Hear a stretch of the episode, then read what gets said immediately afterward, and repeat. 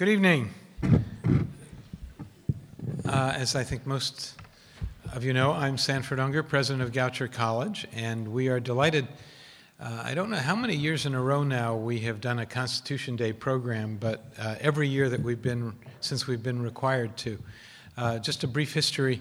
Uh, Senator Robert Byrd, in his last years, uh, as I, th- I think he became the longest-serving senator in the history of the United States Senate, but he was very devoted to the Constitution, and he passed a, he, he promoted and saw to it that it was passed a bill requiring every institution of higher education, oh, of education, I believe, that gets any federal aid to hold a program uh, commemorating Constitution Day, the anniversary of the day the Constitution was approved and uh, in seventeen eighty-nine. That date is actually September seventeenth, and uh, it commemorates, I'm sorry, it commemorates the day it was signed in seventeen eighty-seven, uh, and the bill was passed in two thousand four. Uh, I don't know how strict compliance has been around the country, but we have very strictly complied and had a program every year on Constitution Day, on or around Constitution Day, on some aspect of the Constitution and and uh, our rights as citizens. Um, so uh, we've tried to explore interesting uh, issues every year, and this year I must say we have uh, certainly one of the best yet, and that's James Rosen from the Fox News Channel. Uh, James, who uh, has had a very uh, meteoric rise in journalism, began at Fox News in nineteen ninety-nine, having previously worked uh, for Dan Rather at uh, C B S. And he's now the chief Washington correspondent of Fox News and also hosts the online show, The Foxhole. The Foxhole, sorry. Uh, James is... Coverage of Washington includes the White House, the State Department, the Supreme Court, Capitol Hill, the Pentagon, et cetera. And he's uh, been all over the country, three dozen foreign countries across five continents in his uh, journalism career. Uh, he, his book uh, that has been widely acclaimed is called The Strong Man, John Mitchell and the Secrets of Watergate. And some of us over a certain age Uh, in this room remember the extraordinary importance of Attorney General John Mitchell during the Nixon administration. Um, I don't. I try to avoid superlatives, James, but I think I think John Mitchell was the meanest man I've ever met. Of all the, and I've met a lot of mean people in, in my journalism career. In any event, uh, uh, James is here not just because he knows so much about the First Amendment and these issues, but he has been, uh, and one wants to use these words carefully, he's been the object of an investigation by the Justice Department and the F B I related to a story, a story that he published online uh, in June two thousand nine, so that's quite a while ago now, four years ago, about North Korea's nuclear program and the fact that it might respond to U N sanctions by conducting further nuclear tests. Uh, this administration has made a point of trying to protect uh, so-called national security secrets, and uh, it, so James has been among other people who were pursued, uh, and the person who is allegedly his source for this story uh, has been indicted by a grand jury, was indicted in August two thousand ten by a grand jury, and uh, on two charges, unauthorized disclosure of national defense information in violation of the Espionage Act, allegedly to James Rosen, and then making false statements in violation of Title eighteen, allegedly because of his denial of having had contact with James Rosen. Uh, though he was indicted in August two thousand ten, Mister Kim's trial has not yet occurred and is expected to occur in two thousand fourteen. Uh, much has been written on this subject. Uh, James Rosen has been labeled uh, by certain federal officials as a co-conspirator in this matter. Uh, he was called in some documents a flight risk. I think there's always a risk that he may be taking a flight at any moment in the course of his job. but the notion of him as a flight risk, uh, someone as prominent as he is in Washington journalism, is, uh, well, maybe it's not amusing, but it seems implausible. Uh, and so uh, because he was labeled a flight risk, he was not informed that his movements and his activities were being monitored by the F B I. So he comes to us tonight with a very uh, unusual perspective on these matters. Uh, I would note that just yesterday, in a perhaps similar but not exactly parallel case, uh, a former F B I agent who has acknowledged being the source of a leak of confidential information to a reporter for the Associated Press, that former F B I agent has now pleaded guilty and agreed to serve prison time uh, as part of his plea bargain. So uh, some of us who have worked in journalism for many years and are concerned about the First Amendment are very worried about the precedent that that sets. And of course, a number of people are asking what whether there might be parallels between that case, which just reached its denouement yesterday, and the one involving uh, James Rosen and his alleged source. So with that rather complex outline, um, I hope you'll join me in giving a Goucher welcome to James Rosen of Fox News.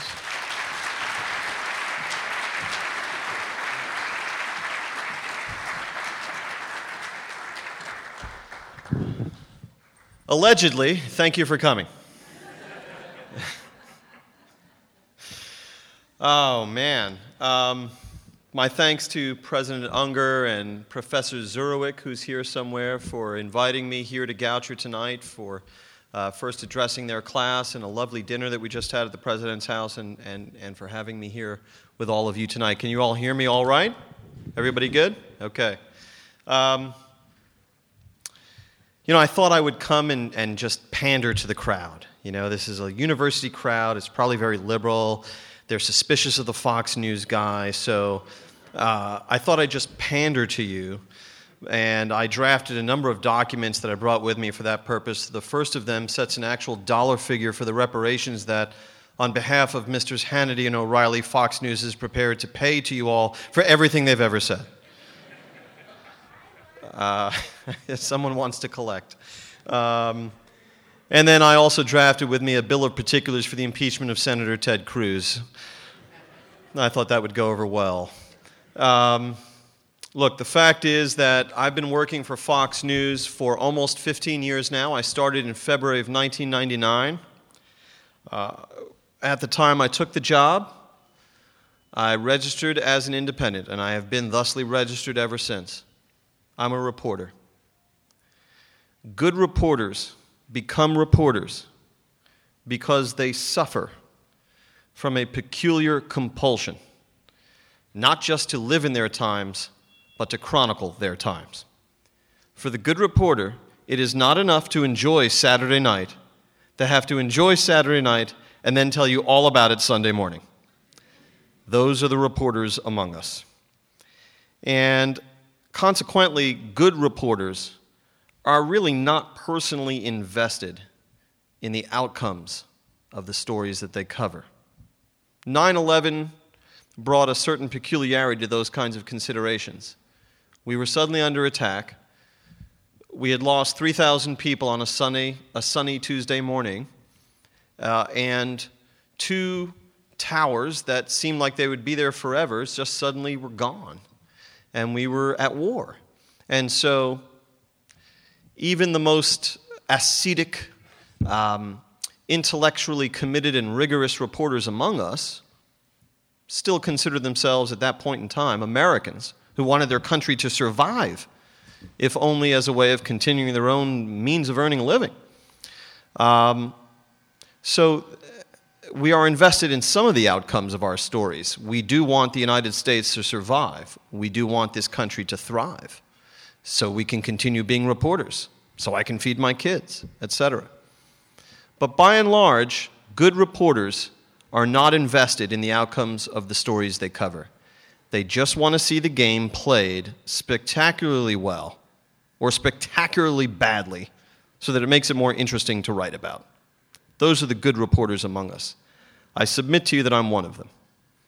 Um, with respect to the circumstances that Sandy described, you will understand, you will have to understand, with some forbearance, that I'm limited in how much I can say about it. There is a man who is accused of having committed crimes that allegedly occurred four years ago and who has not yet been put on trial for those alleged crimes. That's supposed to happen in early twenty fourteen. Because of the situation of a pending legal trial, I'm very limited in what I can say about it. Moreover, the journalistic ethics attendant upon the source-reporter relationship would naturally make anyone in my position uh, somewhat hesitant in what they could say about the situation. Suffice to say, I will always honor the confidentiality of my sources as a reporter. Suffice to say, I mean, look at me, I'm pretty ordinary. I don't seem like that criminal that Sandy described to you, do I? Raise your hands if I seem like the criminal Sandy described. All right, thank you very much. Security, if you would, please. Uh, uh, and I'm certainly not a flight risk. I have two small boys, age six and three. I'm on T V every day. Jonah Goldberg, who is a graduate of Goucher, who was one of the first male graduates of Goucher, and a friend of mine who's a contributor at Fox News, you see him on there all the time giving his opinions for a living, wrote a, the best of the columns about my situation when all of this erupted into public view in May. He wrote about the idea of me being categorized by the F B I in a search warrant application as a flight risk. He said, putting aside the fact that James has two small kids and a wife and that he's on T V every day and really there's no place he could hide, um, if James outran the hounds, Jonah wrote, perhaps he, he could become a lumberjack someplace and dazzle his new compatriots with his William F. Buckley Junior impersonation. Um, there was something farcical, obviously, in what went on in my case. I was labeled a co-conspirator in, a, in an alleged violation of the Espionage Act. The Department of Justice, when all this became public, some three years after the documents were filed, made clear that they had no intention of prosecuting me and never had any intention of prosecuting me. So the question then becomes, why would you label someone a co-conspirator if you had no intention of prosecuting him?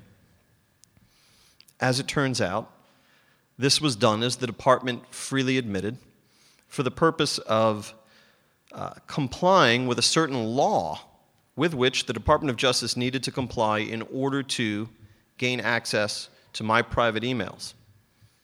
Floyd Abrams uh, is a longtime attorney and specialist in First Amendment and free speech issues, and he put it best, and I'm paraphrasing, but faithfully.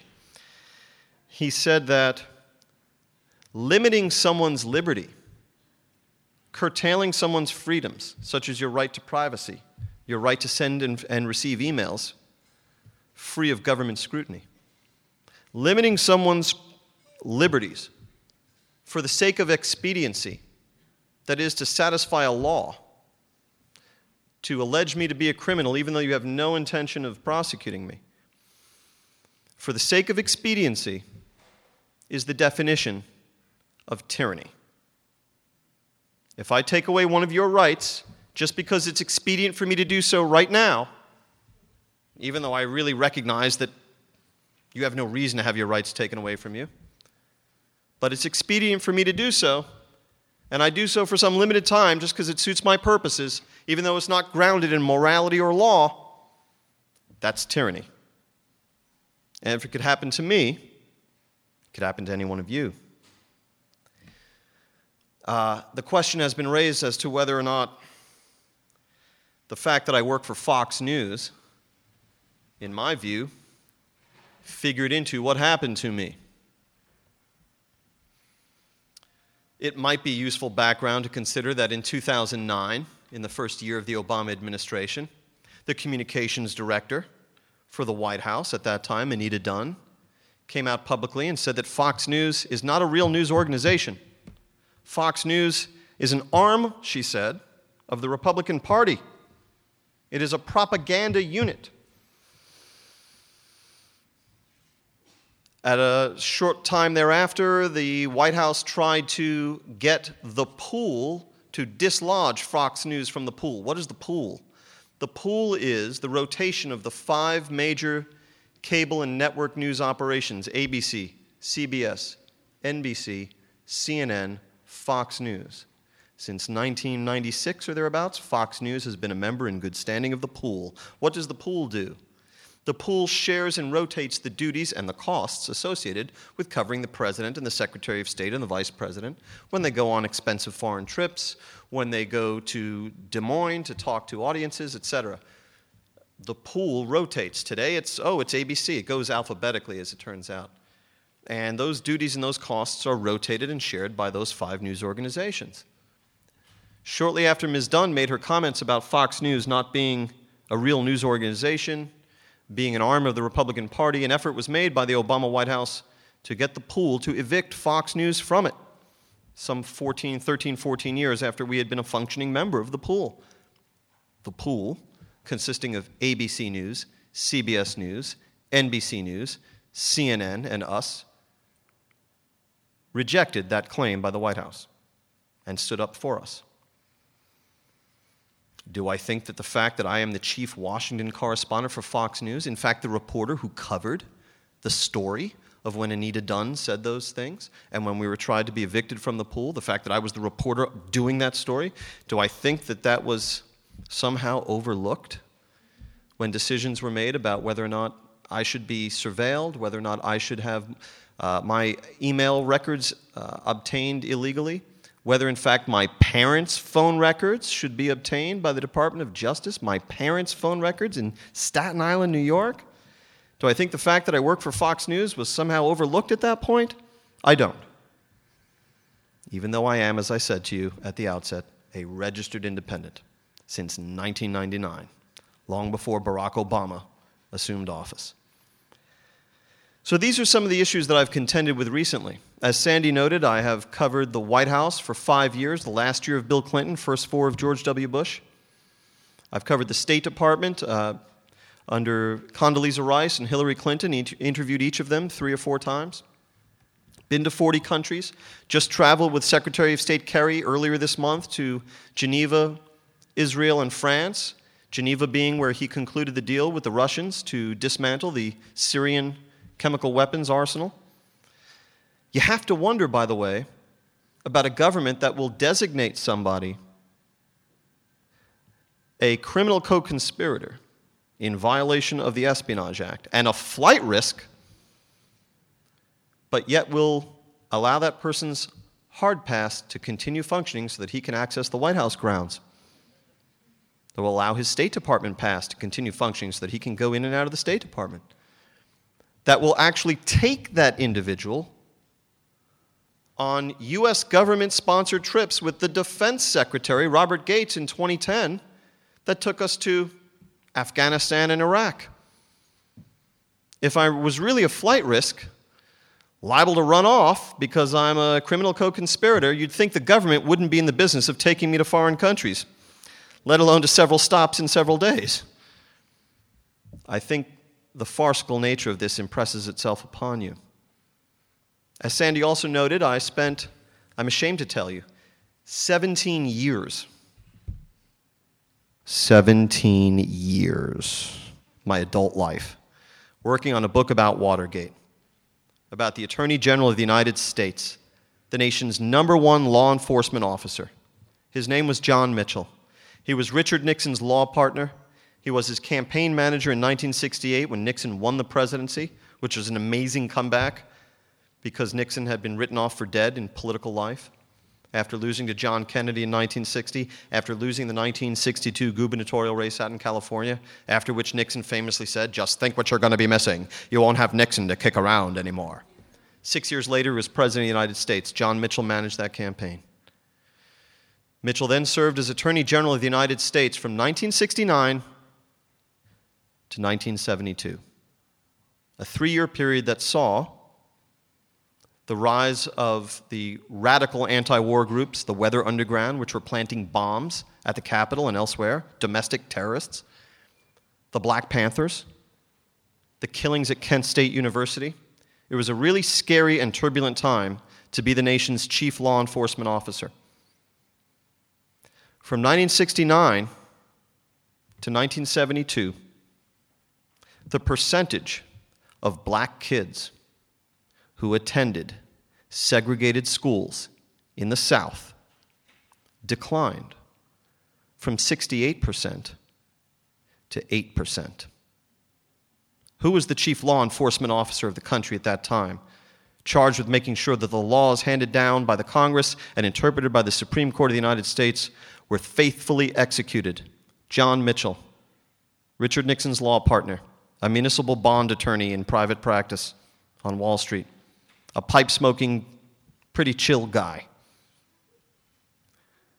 He said a famous thing to Coretta Scott King, the widow of Martin Luther King, and other black leaders who paid a visit to him at the Justice Department in nineteen sixty-nine. He said, "You would be well advised not only to watch what we say, but watch what we do." It's been boiled down, and you'll see it in every op-ed every ten days or so. John Mitchell famously said, "Watch what we do, not what we say." It was taken as a great example of two-facedness in Washington at the time. But in fact, what he was saying was, we've all heard about Brown versus Board of Ed, nineteen fifty-four Supreme Court ruling, which said that the United States must desegregate its public schools with all deliberate speed. All deliberate speed. What does that mean? Get about it. That was nineteen fifty-four. In nineteen sixty-nine, the year that Nixon and Mitchell took office, another Supreme Court decision was handed down in Holmes v. Alexander, which said, now.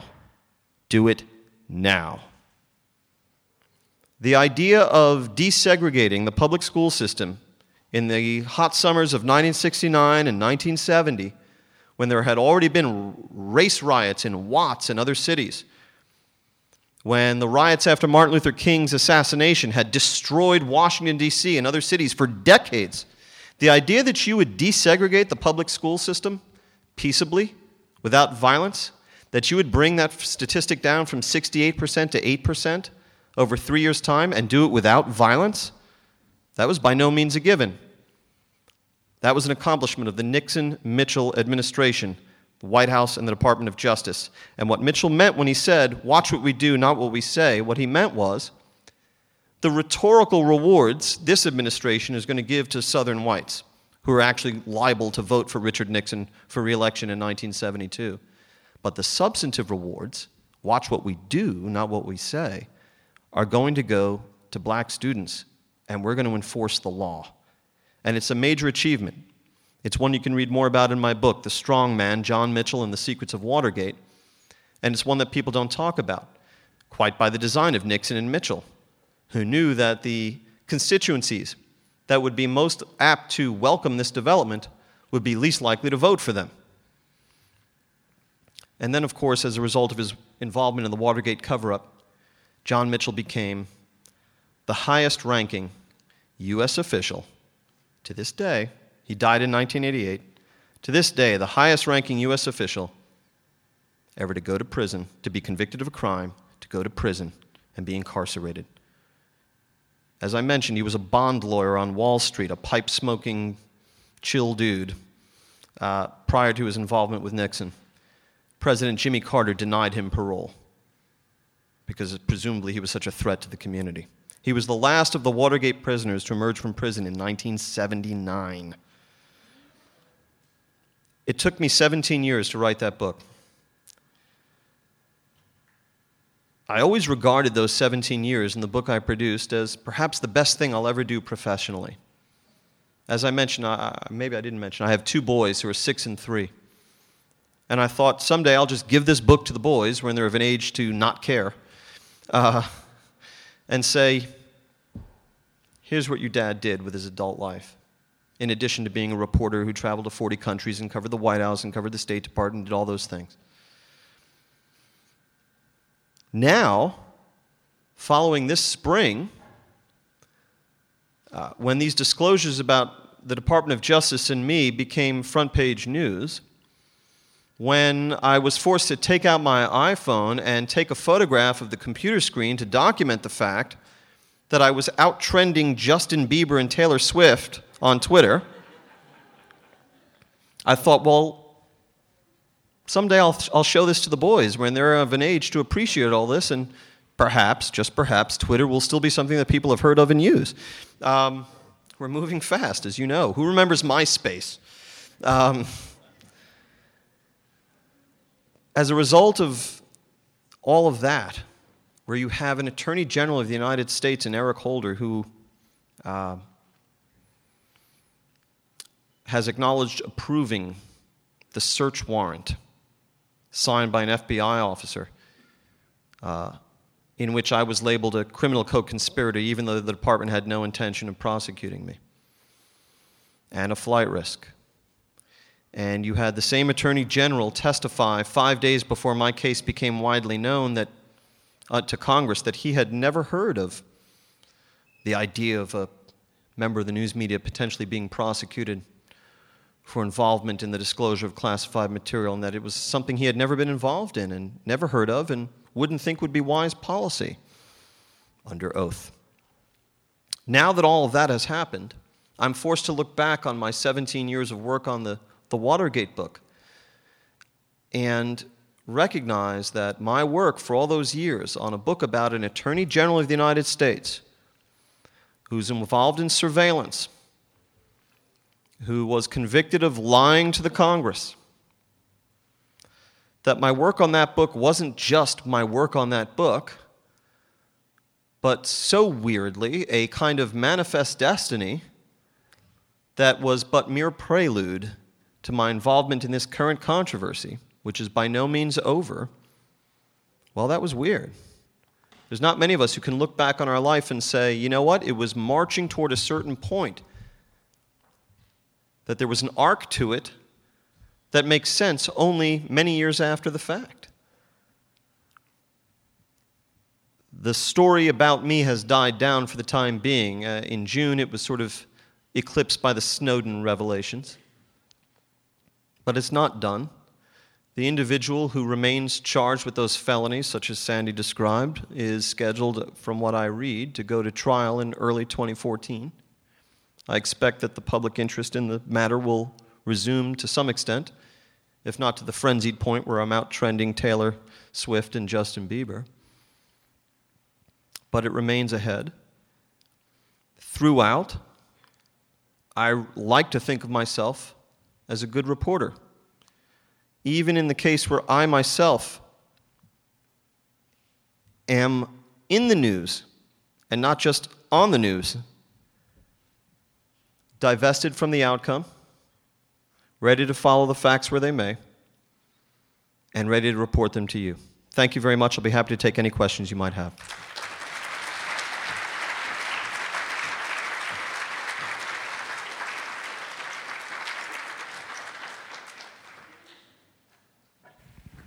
We have two microphones in their usual place, I think, or we will soon, uh, where people can come to ask James questions.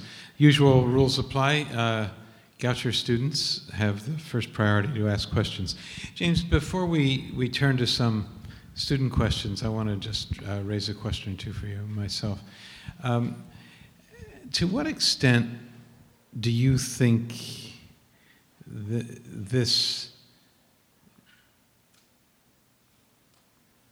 I, I don't even know whether to call it a case against you, but this situation uh, is intended or will have the effect of intimidating people from reporting stories, as so many of us have over the years, that depend upon government sources, government documents, information uh, directly or indirectly that is officially classified. Is, do you think this is just a, that you're just a pawn to be used to warn people away from this? And if so, why didn't the Justice Department or the F B I announce the extent of this sooner? Why did it take a couple of years for this to come out in a story in the Washington Post? You know, in high school I was voted most likely to wind up as a pawn. Um, that was a joke. All right, it's okay to laugh. Um, Look, I think the we start with a fact. Let's start with a fact that is unassailable, and that is that Barack Obama, as President of the United States, is presiding over more uh, federal prosecutions for allegedly unauthorized leaks to the news media than all forty-three presidents who preceded him combined. And the individual who is the named defendant in the case that revolves around my work is one of them. I'm the only T V guy of all the reporters involved in those cases. You may have read about another reporter named James Rosen.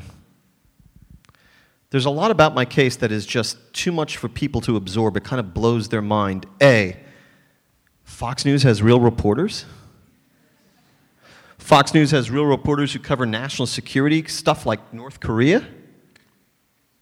Fox News has real reporters who cover such things, who break exclusive stories? The guy that's at the center of this wrote the book about John Mitchell and Watergate? What? And there's another dude involved in a very similar case whose name is James Rosen as opposed to Rosen? It is a bit hard to absorb, I grant you.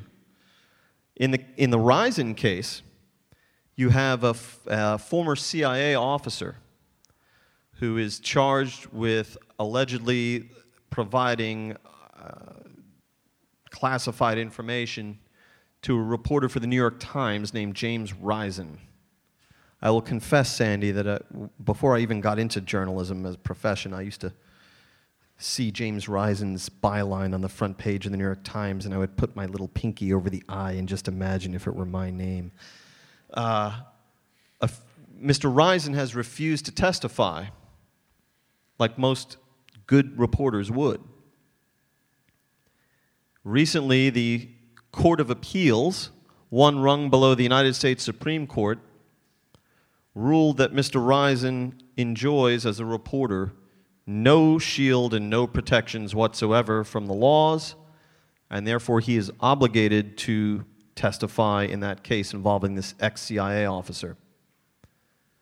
Uh, this has profound implications, not only for the other reporters who are part of these eight or so leak prosecutions that the Obama administration is presiding over, but for all reporters going forward. Is there a chilling effect? I think there is. Was that the intent? I think it was. Um, am I a pawn? I'll leave that to others to, dis- to, to characterize me, but I hope they're good reporters who are not invested in the outcomes of their stories. Okay, let's take a couple questions from the audience. We'll ask the students students first. Uh, we'll ask the students to identify themselves, where they're from, what they're studying. Eric, we'll start with you. Okay, I'm Eric. Um, I'm from Potomac, Maryland. Um, I'm a sophomore and I'm studying communications. Um, I do agree with you on most things, actually. I agree that Obama has not been very good about this type of issue. Um, the thing that kind of made me a little bit un- uneasy was when you co- compared it to tyranny. Um, the thing is, I, I agree that it was wrong. I don't think it was so wrong that it was like equivalent to other, you know, it's hard to explain, but I think that, say, it's not just Obama who's done this, Bush has done this, every president has done this. Obama's done it more, but he's not changing that much, is what I'm trying to say, I guess. Thank you, Eric. Um, again, let's just traffic in the facts here. Uh, I didn't say that it's bad that Obama has done this. I just cited a fact to you that as president, he's presiding over more of these federal leak prosecutions than all of his predecessors combined. Whether that's good or bad, as Fox News like to say, we report and you decide. So I didn't say it was bad. Secondly, um, I didn't liken it to tyranny. I simply quoted what Floyd Abrams, one of the most preeminent lawyers on these subjects, said about it. Lastly, you are in error, sir, when you say that what President Obama has done is not dissimilar from what President Bush did and his predecessors did. The designation of me as a co-conspirator in the violation of the Espionage Act and a flight risk is new.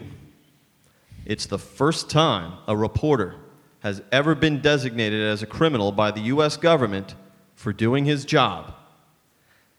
There is no analog to that in the Bush administration, forty-one or forty-three. There is no analog to that in the Nixon administration. Sandy Unger was someone I, I have looked up to for many, many years and never met until uh, this evening. Uh, for my wor- many years of work on that biography of Attorney General Mitchell, Mitchell was deeply involved in the Pentagon Papers case. Uh, but never, in all the actions of the Nixon administration, was there ever put on paper by, by that administration a designation of a given reporter for doing his job. Not even Neil Sheehan, the reporter who received the seven thousand pages of classified documents from Daniel Ellsberg in the leak of the Pentagon Papers, the notion that he was a criminal for doing so. This is a first. That's a fact. Thank you, Eric. I think we'll move along. Max? All right, so... Oh, Max, you want to identify yourself, please. Okay, I am Max uh, Adelstein. I'm from Los Angeles, California. I intend to be a political science major. So in the spectrum of spectrum of leakers in modern memory, you would start with Ellsberg, then probably go to yourself, then Assange, then to Edward Snowden. Where do you see yourself on that spectrum in terms of, you know, the severity of what you did, if you think it was, you know, like obviously you spent more time looking through what you were publishing more so than the other leakers, but how do you feel that plays into the history of, you know, modern, or the relationship really between the press and the government? Where do you think you stand on that? Well, I throw myself on the mercy of the court of Max Adelstein is what I do. uh, look, you just conflated me with the leakers. Right? You mentioned me in a lineage that included Ellsberg, Assange, and Snowden, and I am not one of those guys. I'm a reporter. They are leakers. Um, in the case of Assange, I'm not even sure he's technically the leaker, but he's this sort of principal of an organization that uh, facilitated leaks. Um, And in terms of characterizing the damage that I've done, again, there's a great supposition in your question, which which is that I've done damage to the United States by virtue of my reporting. Let's be clear about what I reported.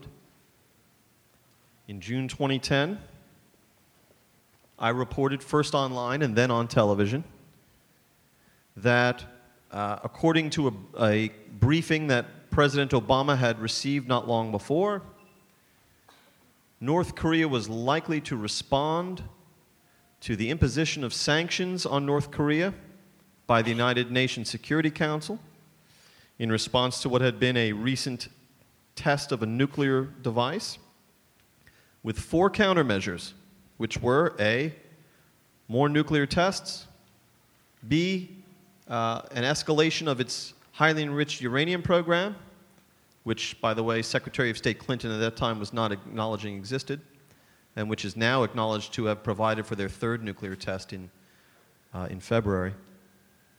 Uh, C, an escalation in their plutonium program, and D, I can't remember the fourth, Max. It's been a while. Um, but I also reported around that same time some other stories which I happen to think occasioned the government's interest in the actions it eventually took, which involved signals intelligence, U S signals intelligence, uh, learning certain things about what was being done inside North Korea with respect to the succession program that was then underway from Kim Jong-il to Kim Jong-un. Uh, in reporting about the four countermeasures that North Korea was likely to take, there isn't anyone who studies North Korea that wouldn't have predicted those same four countermeasures. Whether that information properly should have been classified, or the fact that President Obama had just recently received a briefing to that effect should properly have been classified, may be an issue at trial. Um, I don't think I did any damage to the United States. Raise your hand if you felt damaged from what I did in what I reported in two thousand nine. Um, so I think that it could be an intimidating request. raise, your, raise your hand if you feel damaged by my remarks tonight. Uh, um, so I think that um, it was wrong in your question to place me with those characters and to ask what kind of damage I might have committed. Um, but we can still be friends, Max. I wasn't uh, trying to put you in that category, just kind of, you know, make a comparison between the four people. And before you go, yeah. you know, Tom Friedman of the New York Times has won the Pulitzer Prize three times for his commentary. He's a, he writes on the op-ed page in the New York Times. He's a columnist. I respect Tom Friedman. I've spent years respecting Tom Friedman. Tom Friedman went on Meet the Press on N B C News when my case was big in the headlines and said that one of the reasons that James Rosen should be thought to have gone over a red line himself was because James Rosen said that the C I A had, had a source inside the North Korean government, and that's how we knew what countermeasures they might take and what President Obama was being briefed. In fact, nowhere in that article did I state that C I A had a source inside the North Korean government. Tom Friedman said that on Meet the Press. What I had stated in my article in June of two thousand nine was that C I A knew these likely countermeasures based on sources inside North Korea. To a sophisticated reader of these things, or a consumer of intelligence, they understand what that means. Sources inside Goucher College. Well, that, those could be open sources, like reading the Q. Those could be human, hu- what they call human, human intelligence, people I've met on the campus. It could be SIGINT, signals intelligence, where I wiretapping Sandy's phone, which I'm not. But the point is, for me to have said that C I A knew what it knew based on sources inside North Korea was fairly broad, deliberately so. As a matter of fact, Fox News withheld certain information that we had learned in the reporting of that same story from our reporting of that same story. And we said on the air that we weren't disclosing everything we knew. But here is Tom Friedman, three-time Pulitzer Prize winner for the New York Times, appearing with my friend David Gregory on N B C News' Meet the Press to say that James Rosen crossed a red line because he stated in his story that the C I A has a source inside the North Korean government. Well, I didn't say we have a source inside the North Korean government. And if I knew such a thing, I wouldn't say it. But there is a three-time Pulitzer Prize winner going on national television, one of the most prestigious programs in the Sunday constellation of talk shows, and talking fast and loose in a very cavalier way about what I wrote. So why do you think Friedman did that? I have to ascribe it to a certain intellectual laziness. He didn't actually familiarize himself with what I actually said, and he went on a Sunday show and, in essence, ran his mouth. So have the point you, have being... Have you complained to him about that? Have you talked to him? This is that forum. Okay. Uh, but my point being that... We'll let him know. You know, whether it's a questioner at a college forum who wants to sort of speak loosely and tie you in with Ellsberg and Snowden in some vague, hazy, pasty way, or whether it's a three-time Pulitzer Prize winner on N B C News, Meet the Press, we have to be very wary of what you hear and what the facts really are. And if I could leave you with any particular lesson, be careful about the facts. Facts matter. James, do you think he did that because you're from Fox News? Is that what you're suggesting? I'm, I'm trying to understand. I think your better source on these kind of questions, Sandy, is Tom Friedman. Um, whether he, I can't plumb his motives. I can only say, here's someone I've respected for years who has been lionized by our industry and who was just talking fast and loose in a cavalier way that was utterly false. And in fact, if his assertion was that I had crossed a red line, what was the red line? That if we had such a source in the North Korean government, and I had said so, that that person would be at jeopardy of losing their life because we know how the North Korean government behaves towards perceived moles. Well, as it turns out, I didn't say any such thing. Only Tom Friedman on Meet the Press said such a thing. So how many frantic mole hunts in the higher echelons of the North Korean government did he set in motion with those comments? How many people lost their lives as a result of what Tom Friedman had to say? Maybe none. But again, you're talking about national security subjects. It behooves you to speak with precision. And so I know Max is a conscientious fellow. We met in class earlier today. But again, I would impress upon you, especially if you have any interest in uh, pursuing journalism as a career,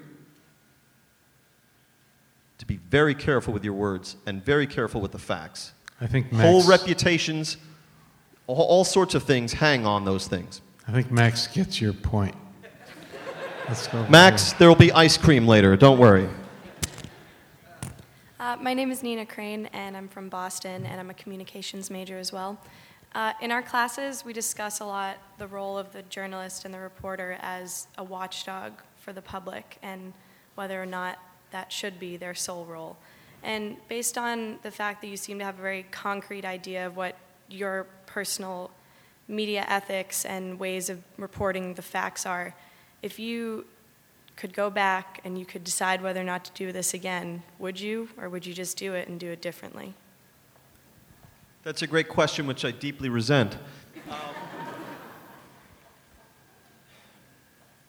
first of all, what you mentioned first was the notion of the reporter as the public watchdog.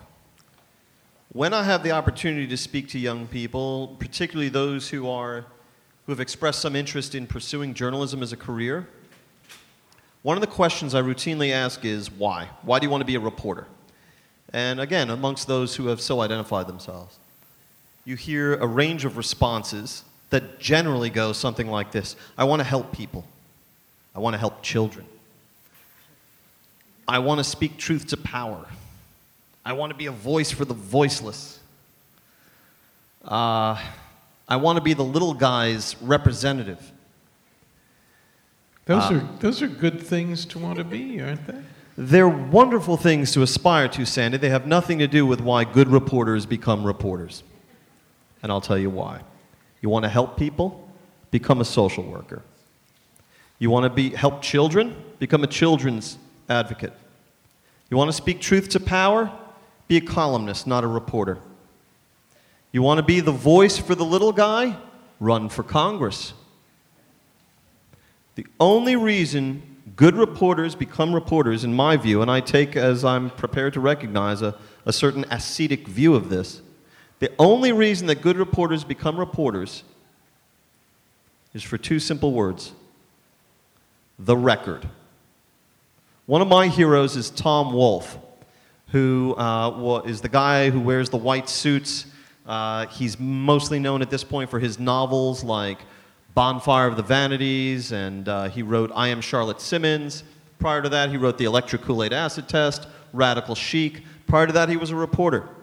And on the back cover of one of Tom Wolfe's books, I think it's um, the one from Atlanta. What's the name of that one, Sandy? Um, A Man in Full. There is a blurb from one of the reviewers, and it pays to Tom Wolfe what I think is the greatest compliment that any reporter could ever be paid. It said, "No one has gotten more of his times down onto paper than Tom Wolfe." That's what reporters are engaged in the business of doing.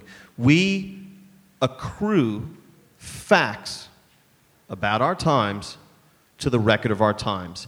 If my accrual of the facts about our times to the record of our times, albeit in an entertaining and digestible way, should serve somehow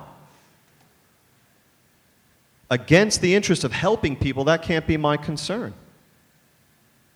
If criminals or child molesters or, you know, drug cartels somehow take the facts about our times that I've, I've adduced to the record of our times and put those to their advantage, that can't be my concern. My only concern is not to help people, it's not to help children, it's not to be a voice for the voiceless, it's not to speak truth to power, it's not to represent the little guy. My job is to accurately reflect what happened and do it in an entertaining and digestible way so they'll come back the next day and I still have a job. So to get back to Nina's question, would you do anything differently if you had? All right, that's the second part of her question. The first part of her question talked about um, serving as a watchdog, so I wanted to address that carefully because that's not the point from which I proceed. Were I to do this differently, uh, were I to have it over, to do over again, would I do it differently? I can't say that I would. I proceeded at all points in good faith. I proceeded at all points with a reverence for the facts and the record of our times. And the fact that some people may have overreacted to that, or reacted to it in an illegal way, or an inappropriate way, again, can't be my concern, even when it material affects me, materially affects me. So, uh, to paraphrase Frank Sinatra, I have no regrets. What if, what if, just to extend Nina's question, what if uh, information came to your attention that somebody who was identified as a result of your conversations with your alleged source was executed by the North Korean regime? Would that give you pause? Have you stopped beating your wife lately, Sandy? I mean, you know, it's it's a preposterous question. I mean, gee, would you feel bad if something you did res- you knew resulted in someone else's death? You know, that's akin to saying, do you have any human emotions? Do you feel? Um, again, were somebody to take actions as a result of the facts that I accurately reported and adduced to the record of our times that in turn were illegal or uh, unethical or murderous, uh, I certainly wouldn't want to be the proximate cause of such an event, but I can't say that I would rush to take responsibility for it, Sandy. Alyssa. Hi, my name is Alyssa. I'm also from Massachusetts. Um, my question is to you that in an article written by the Washington Post, um, you were allegedly using aliases in corresponding with your alleged correspondent um, about the documents that you talked about with North Korea. So my question is, are you really that surprised that there's such a hubbub about, you know, uh, criticizing reporters? Because it seemed like you knew that something was going to um, happen after these interactions. Or moreover, are you are you surprised that more didn't happen as a cause of that? Well, I'm grateful to have all my arms and legs, if that's what you're asking. Um, and I'm grateful to be with you and not in communicating with you via teleconference from Gitmo. Um, look, the, what you're asking is akin to asking Bob Woodward in his famous dealings with Deep Throat, which, by the way, is kind of a farce and a fiction that has been thoroughly debunked uh, by me and others. Um, you know, was there something wrong with him using a flower pot on a balcony to communicate with his source? Um, you know, uh, was there something wrong with the very use of the term Deep Throat in All the President's Men? He didn't identify him. I don't think his name was actually Deep Throat. Um, again, just as an aside, as someone who worked on Watergate for seventeen years, uh, almost everything you know about Deep Throat and, and Woodward's work on All the President's Men is a fiction and a lie, and it has been thoroughly debunked by Woodward's biographers, by uh, Ben Bradlee's biographers, who was the executive editor at the Washington Post. But the point is, to your question, should reporters have the right to uh, use clandestine means of meeting with their sources, or must every meeting with a source and a reporter take place, you know, outside the gates of sixteen hundred Pennsylvania Avenue, or on the internet? And I should imagine that you, as someone who's invested in the United States and in the free press and in the public's right to know, would endorse precisely those methods that reporters and sources regard as most necessary for them to do their jobs um, in order for those imperatives to be met. Thank you. Gentleman from New Mexico. Hi, I'm Aaron. I'm from Albuquerque, New Mexico. I'm a freshman intended history theater major. Um, if you were um, prosecuted and convicted, what would happen to you? I mean, how long would you go to jail? How long would, would would you be fined? What would actually end up happening to you? The Department of Justice has indicated publicly that it has no intention to prosecute me as a as a result of its investigation into this gentleman who's who's soon to stand trial. So I seem to be free and clear of the dire circumstances you conjure. Um, But depending on the federal offense, um, one assumes I would do jail time and prison time and lose my right to uh, to vote and and face all of the other penalties that federal convicts face. Um, I mentioned before the case of James Rosen, the New York Times reporter, who has refused to testify in connection with the trial or the proceedings against A, uh, a former C I A officer who is accused of leaking uh, classified material to Mister Risen. And as I mentioned, the Court of Appeals, one rung below the United States Supreme Court, has ruled that Mister Risen must testify in this proceeding, that he enjoys, by virtue of his status as a reporter, no protections at all that anyone else wouldn't enjoy. Um,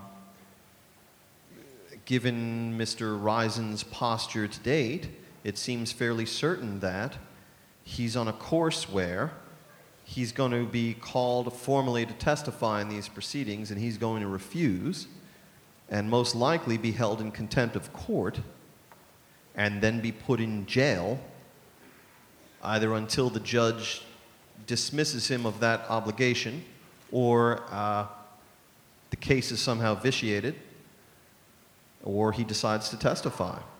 You may recall in the so-called Scooter Libby case, uh, the Valerie Plame case under the Bush administration some seven, eight years ago, a New York Times reporter was in a similar position named Judith Miller.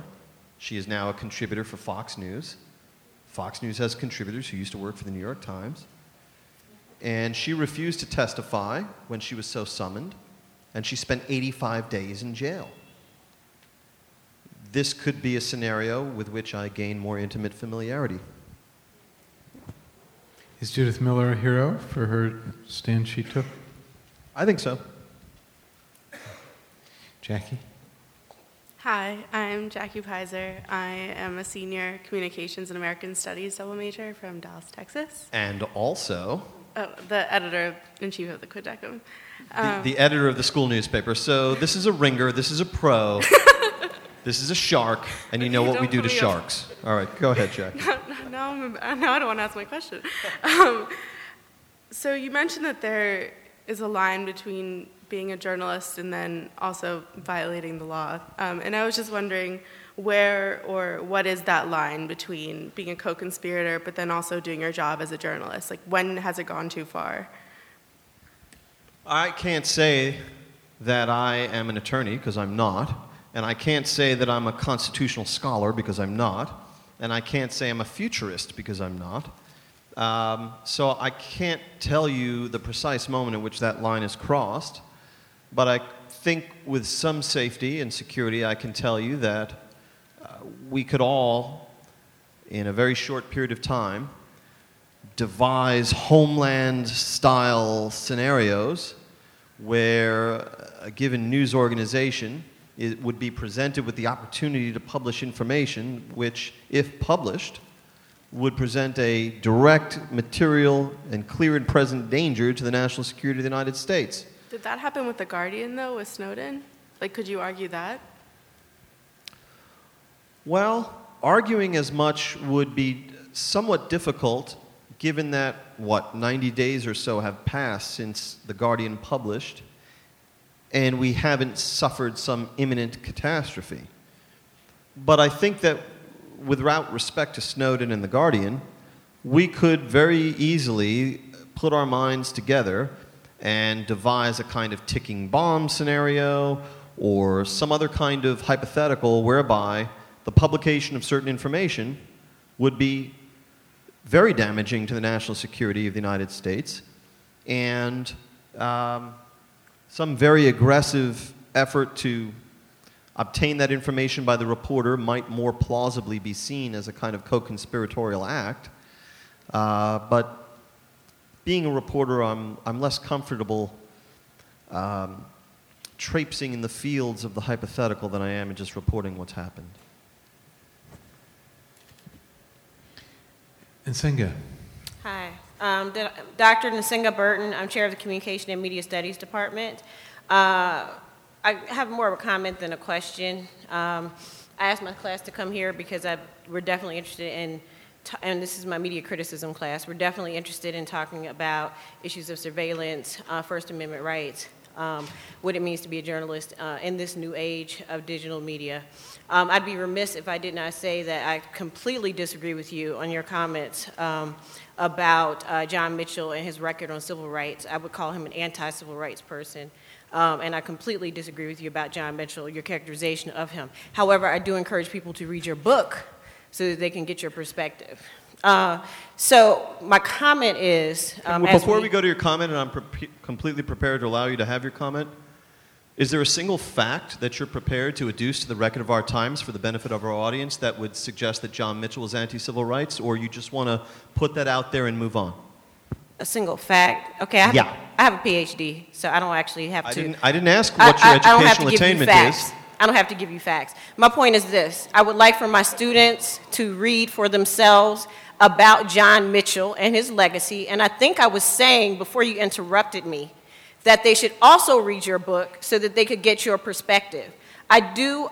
I am in the habit of, this is why I told my students to come today, even when my students were saying, oh, he's for, he, he works for Fox, why would I go see him? I said he has a great perspective on certain things. I am in total agreement with you about what you've been facing with the Justice Department. I think it's crap. I'm a journalist as well, all right? I write for the, the Root, which is owned by the Washington Post and Slate, all right? So I'm not here to hammer you. I'm just here to say that as a black woman who grew up in the South and whose parents grew up in the segregated South, who faced much violence in the schools in the South, that you should be clear when you say something like John Mitchell desegregated or helped desegregate schools in the South and there was absolutely no violence.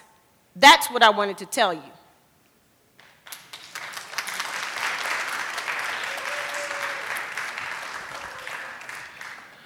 Next question.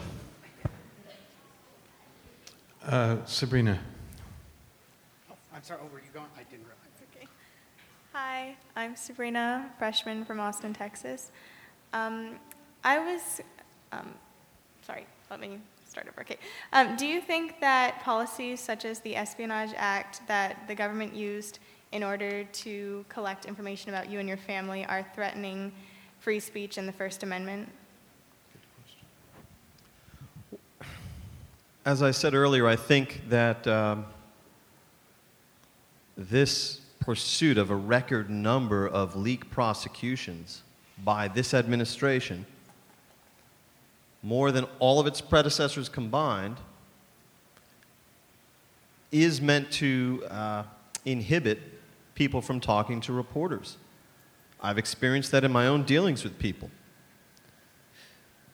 Um, If we can agree that that would have a deleterious effect on the First Amendment, then yes. I think the answer to your question is yes. Um, and I don't know enough about this, but I think that, um, was it the Pre- Protect America Act that Bush passed in two thousand seven? Do you think that also threatens the First Amendment? Uh, the Protect America Act doesn't strike a bell. I, the Patriot Act, I remember... Um, if this is some subsidiary act or subsequent thing, it, I, I have to plead ignorance, and I'm sorry for that. Um, you know, but I think a, a very healthy debate could be had about the Patriot Act and about a number of the post nine eleven measures that have been taken in the name of national security. Um, look, it's always going to be a delicate balance, right? And President Obama has used that very phrase repeatedly uh, this year in discussing these kinds of issues. Um, I remember on the day of nine eleven, I spoke to someone who said to me, "Today is the day we say goodbye to civil liberties in this country." Back in Nixon's time, you know, there was a, a great hue and cry about the repression in America, with spelling America with a K and so on. And yet in Nixon's time, we had Woodstock, okay? five hundred thousand people got together to get naked, smoke drugs, and dance around in mud, and not a single thing happened to any of them. You know, the idea that there was some great clampdown on civil liberties in the age of Woodstock is kind of laughable to me. Um, you know, again, by way of perspective, Sabrina, in late nineteen seventy-four, after Nixon had resigned and been pardoned by Gerald Ford, Watergate was over, except for the trial of Nixon's aides, which no one but me cared about. Um, Seymour Hersh of the New York Times published a big front-page story on the New York Times. And it basically said that for twenty plus years, the Central Intelligence Agency had violated its own charter and conducted domestic spying and espionage against anti-war groups, dissident groups, black groups, radical groups, had opened mail, had done break-ins, you know, the, what came to be known as the family jewels in C I A history. And there was a huge outcry. In fact, the House and Senate Select committees on intelligence were set up in response to this to provide oversight of the intelligence, the runaway rogue elephant known as the intelligence community. There was a huge hue and cry, and the intelligence budgets were, were decreased as a result of it. Some people question whether we need an intelligence community if it's not just going to spy on us. That was nineteen seventy-four, and the question America was asking was, could Big Brother really be listening in to me? Cut to late two thousand five, when the ubiquitous James Rosen of the New York Times broke a big story to the effect that the Bush administration, Bush forty-three, Bush Cheney, was engaging in warrantless wiretapping here in the United States of suspected terrorists who might be having overseas calls with non U S citizens. Outside of the Beltway, outside of Washington, D C, there was basically no hue and outcry. None of you probably even remember James Rosen's story. What, what was the great intervening event? nine eleven. And what did we learn after nine eleven? We learned that an F B I agent in Minneapolis could be typing into the system, the great almighty system, that there are, there's a group called Al-Qaeda overseas that is sending its people to the United States to enroll in our flight training courses to learn how to take off but not land. And an F B I agent in Phoenix, Arizona, could be typing in the same data point. And the great almighty system did not take these two data points in the year of our Lord, two thousand one, tw- what, eighteen years or so after Cy Hersh had published his big expose, and it did not connect them. The system did not recognize them, connect the dots, and make the policymakers act accordingly. And the big question that America asked after nine eleven and continues to ask today, what with the Patriot Act and the other one that you mentioned, is not anymore, is Big Brother, could Big Brother be listening to me? The question Americans ask after an event like nine eleven is, good Lord, for all the money we shovel into the mouth of Big Brother, is Big Brother doing its job? Is Big Brother doing what it needs to do to protect us? And that explains the disparity you saw in the response to Cy Hersh's article in nineteen seventy-four and James Rosen's in two thousand five, what, thirty plus, thirty-one years, I guess. Now that we have been acquainted with the real consequences of international terrorism in a direct and material way on our own soil, the question anymore isn't, could Big Brother be listening? It's, What the hell is Big Brother doing with all of our money? And I think the greater shock today would be if Edward Snowden had come out and said, the N S A is not harvesting all of your data. And instead, I think you see, in response to the Snowden revelations, a kind of sh- great collective shrug. It would be more shocking to us if there was some facet of our online existence that wasn't being harvested. And again, the question is, are you doing what you should be doing with all this harvested data? Travis. Hi, my name is Travis Miyashiro. I'm a junior philosophy and economics double major. Um, I wanted to make a, I wanted to ask you a question related to what you believed a reporter was, but I realized that as I was coming up to ask, I had not completely remembered exactly what you had said. So would you be willing to repeat that? Look, in simplest terms, a reporter is someone who reports the news. I asked William F. Buckley once. Uh, William F. Buckley is the kind of the founder of the modern conservative movement. He founded National Review magazine. He was a rich and handsome and sort of eccentric guy who was a terrific T V performer and skilled debater, who had not only, in addition to founding that magazine, he had the longest running T V show with a single host. It went on for something like thirty-five years, called Firing Line, in which he used to debate liberal guests and so on. And I interviewed him on the occasion of his seventy-fifth birthday. This was October of two thousand. So the Clinton presidency was coming to a close, and I said to him, Mister Buckley, what ought a responsible historian to say about the Clinton presidency? And Buckley paused for a second. He said, he had a strange way of speaking, a kind of affected English accent. And he said, well, a responsible historian, uh, it seems to me, uh, would first tell what actually happened. And he said, that said, of course, great attention would be paid to the aggrandizement of executive power. Um, But so a reporter tells what happened. A reporter adduces facts about our times to the record of our times in an entertaining and digestible way. That's what they do. Okay. So my question was, how, if if you feel that it is your job to re- to report what happened, how do you feel about keeping some information not necessarily completely open? Because I note, I note that when you were discussing your report, you su- suggested that there were sources that Fox News was aware of, but chose to not reveal exactly what those sources were for understandable understandable security reasons. But I was I was wondering how you felt about the, the sometimes the need in reporting news or in obtaining news to not reveal absolutely everything. It's a compulsion that I. to reveal everything that my wife would say afflicts me all the time, even in social settings where I, she says I go on too long. Um, look, the mere act of writing is to impose order on chaos. To fill a blank canvas as a painter is to impose order on chaos. No painter could paint a painting that would include everything that's going on around him in the given scene he wishes to depict. If you were to have to write an article about James Rosen's terribly fatiguing talk to this audience tonight, uh, and you had eight hundred words to do so, just the mere fact of you having a word count that you couldn't exceed is to impose order on chaos. Uh, you wouldn't seek to reproduce every word I said or every word my antagonist from the chair of the The, the communications department said. You wouldn't seek to uh, to represent it all, because that would be overwhelming to the reader or the consumer of what you're doing.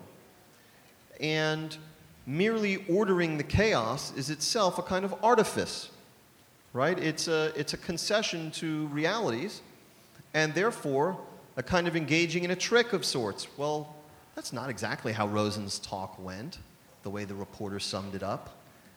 But the reporter's got a job to do, and do it in eight hundred words, and do it by tonight.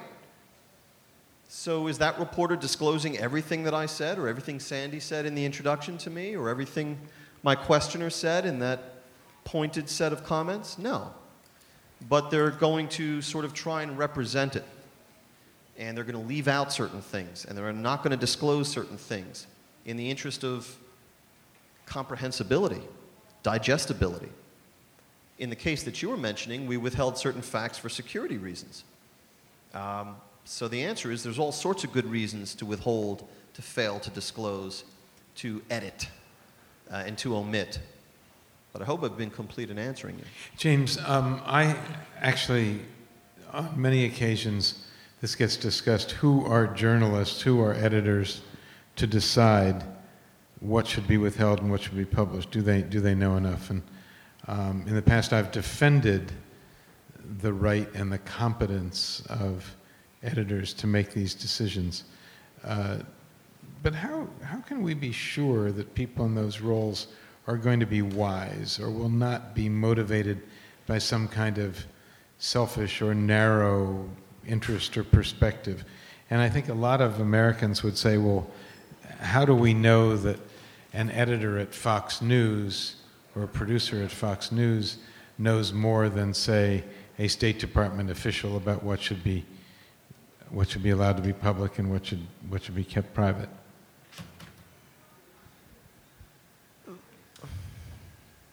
By way of the Socratic method, the question I put in return to your question is how we really know that the electrician I've called via the phone book to come and fix my lighting system really knows what the best decisions are to be made about how to fix that. Well, with respect, system. I don't think Are journalists sus- and editors any more suspect in the execution of the decision-making that they're entrusted with um, performing than any other profession or any other trade?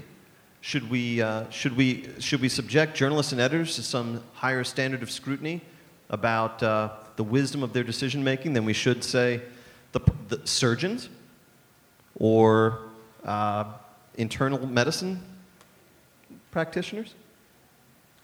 Well, you know, with respect, I don't think the the parallel is exactly right. Um, I, I do happen to believe that journalists are in a good position, especially if they're, or journalists and editors, especially if they've been rather specialized, had a lot of experience, and seen things and are less likely to be panicked by a classification stamp than, say, a State Department official. However, I don't think the electrician is dealing with national security questions.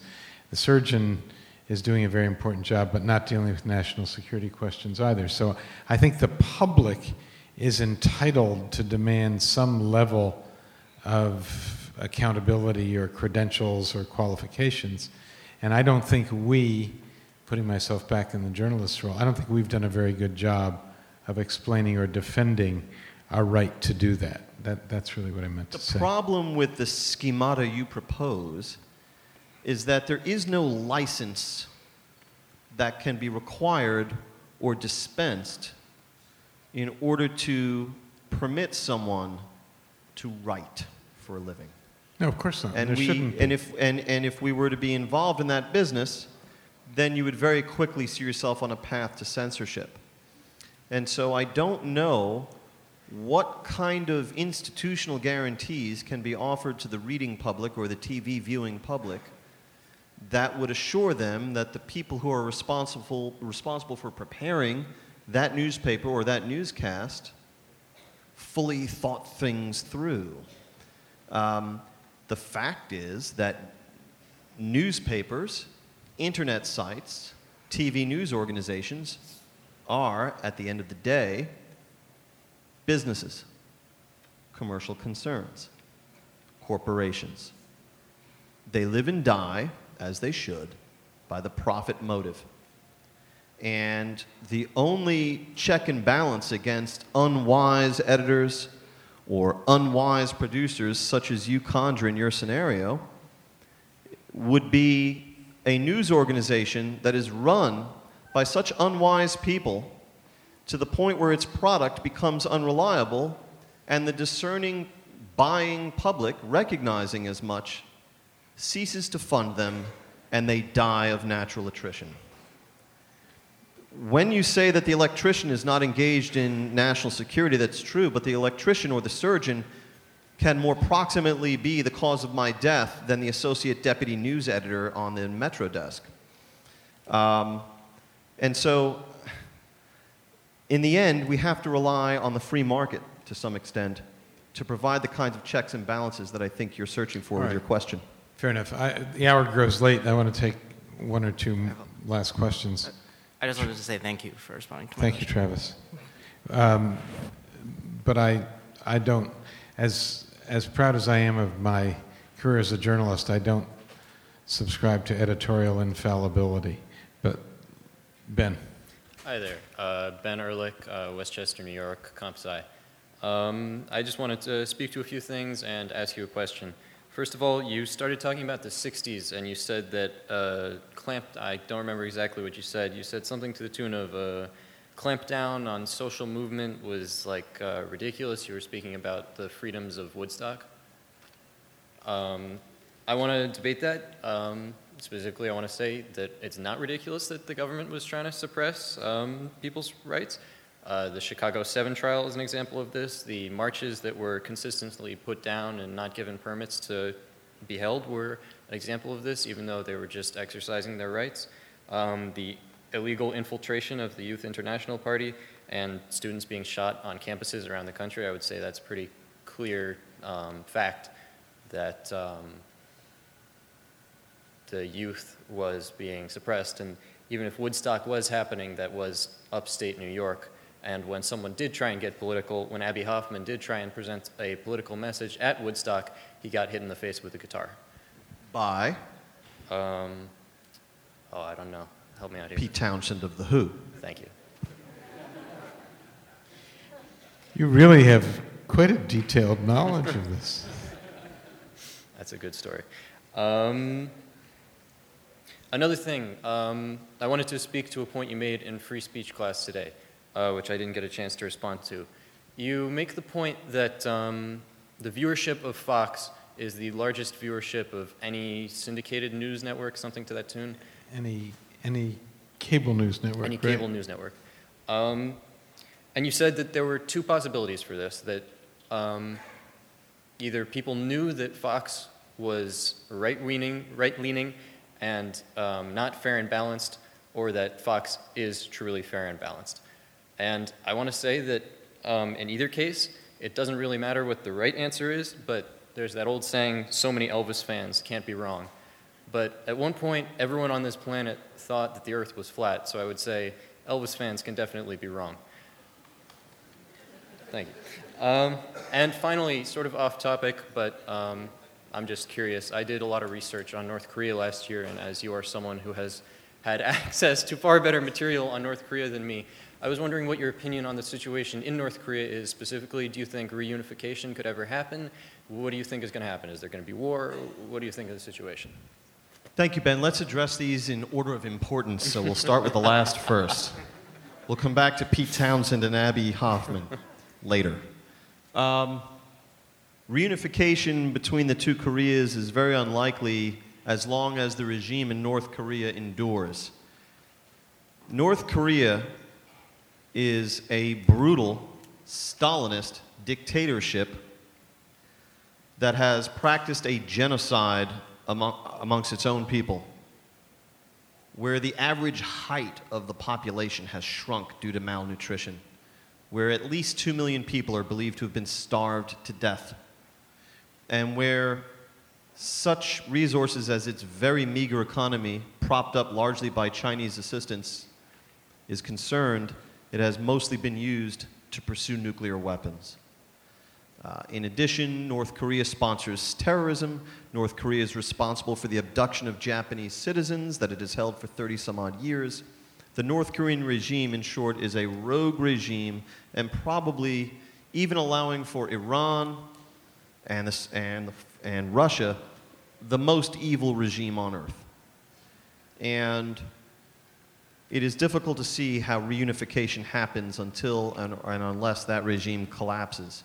The Chinese, who have no great love of this regime, even though they prop it up, continue to prop it up because they are afraid that if this regime collapses, which it certainly would without Chinese assistance, then the Chinese would be faced with a massive influx of refugees across its border.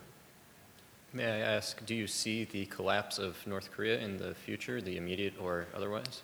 Not without Chinese acquiescence, and that doesn't appear to be likely. This is a regime that's almost survived seventy years now. Um, we can look back in history at rogue regimes that haven't even survived that long. And what's more, the North Koreans, thanks to their February twelfth nuclear test, are now believed to have not one but two paths to a nuclear bomb, plutonium and highly enriched uranium. So it's a very dangerous regime. It's a problem that has not gotten better over the last five years, but gotten a lot worse. To your other questions about, one was about the sixties and the alleged repression of Wait, youth. Before we move on, may I throw on a fact about North Korea? Um, I don't know if you think they're uh, like a looming danger. I'm, I mean, you might know more about this than me, but I would just like to throw out to the crowd, because I think this is sensationalized too much, that by our estimates, the most powerful nuclear weapon they have in their disposal is only powerful enough if detonated at the um, the Empire State Building to reach Central Park. What they lack right now is a delivery system to deliver a miniaturized warhead to our shores. But if you were to review uh, the expert commentary that accompanied their February twelfth device and the test of it, uh, you would see that most analysts, who are much more learned in this than I am, concluded that this was a very unsettling moment, because they had not only used a new path to the bomb, highly enriched uranium, as opposed to their past two tests, which were powered by plutonium, but also they had employed a miniaturized device. And the best minds on this subject, Ben, concluded in February that North Korea was probably three to five years away from the development of not only a powerful nuclear device, but also the delivery systems necessary to deliver it to our shores. So those are the facts. Okay. Um, were there police abuses in the nineteen sixties? Of course there were. What do we remember about the nineteen sixties, generally speaking, though? It was a time of upheaval and change and turbulence, but it was a time of ever-expanding liberties for young people in this country. You want to compare the liberties young people enjoyed in nineteen fifty-five to those they enjoyed in nineteen seventy-five? Um, and what was your third question about, Ben? Please remind me. Uh, have it in here somewhere. Um, oh, it was about Fox News and about yeah, the um, sure. and about ratings dominance of Fox News and what are the logical implications of that. Again, even though there's at least one member of this audience who has uh, sworn herself in opposition to the demonstration of facts, here are the facts. Fox News has been the most popular, most watched cable news station for some twelve years in a row, in every hour, every time slot. Sometimes two to one against its competitors combined, sometimes four to one. This isn't bragging, it's just a fact. It would be a fact if I left Fox News tomorrow. It would probably continue unabated if I left Fox News tomorrow. So what should we deduce from this fact that Fox News has the widest audience of all cable news? Cable news is how people get their news today. That's also a fact. In two thousand nine, the communications director for the Obama White House, Anita Dunn, said on the record that Fox News is an arm of the Republican Party. It is not a real news organization. They then tried to, as I've mentioned earlier, get Fox News evicted from the network news pool unsuccessfully. Now, let us take the facts we know. Fox News has the largest audience in cable news in America for twelve years in a row, every hour on the hour. Anita Dunn and Barack Obama, who has repeated these charges in the Rolling Stone interview he did with Jan Wenner, say that Fox News is a an arm of the Republican Party. It's a propaganda wing. So what should we say for this viewership of Fox News? What are the logical conclusions to be drawn from this?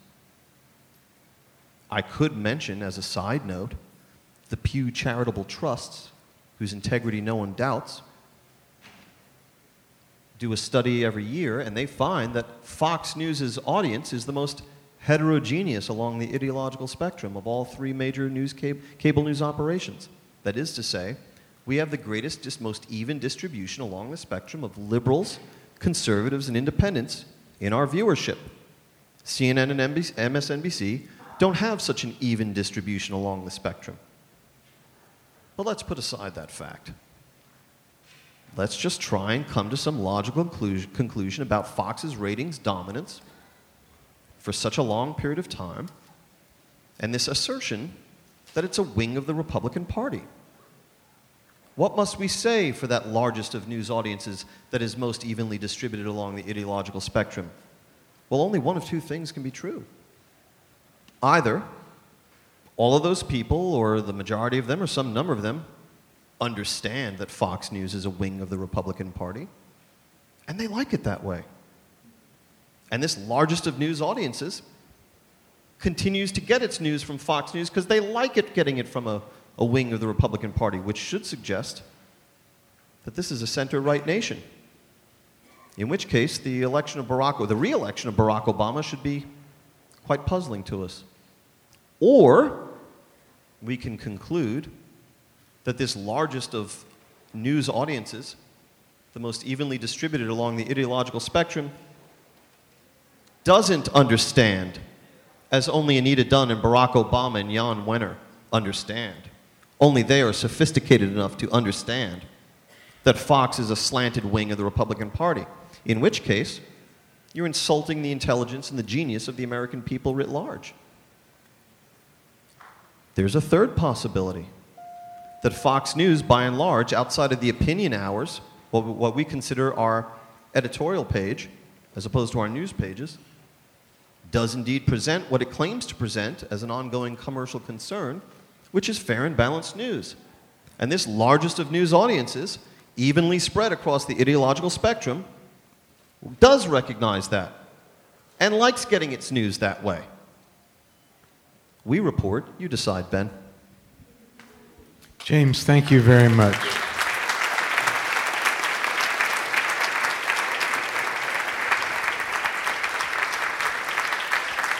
Thank you all for coming.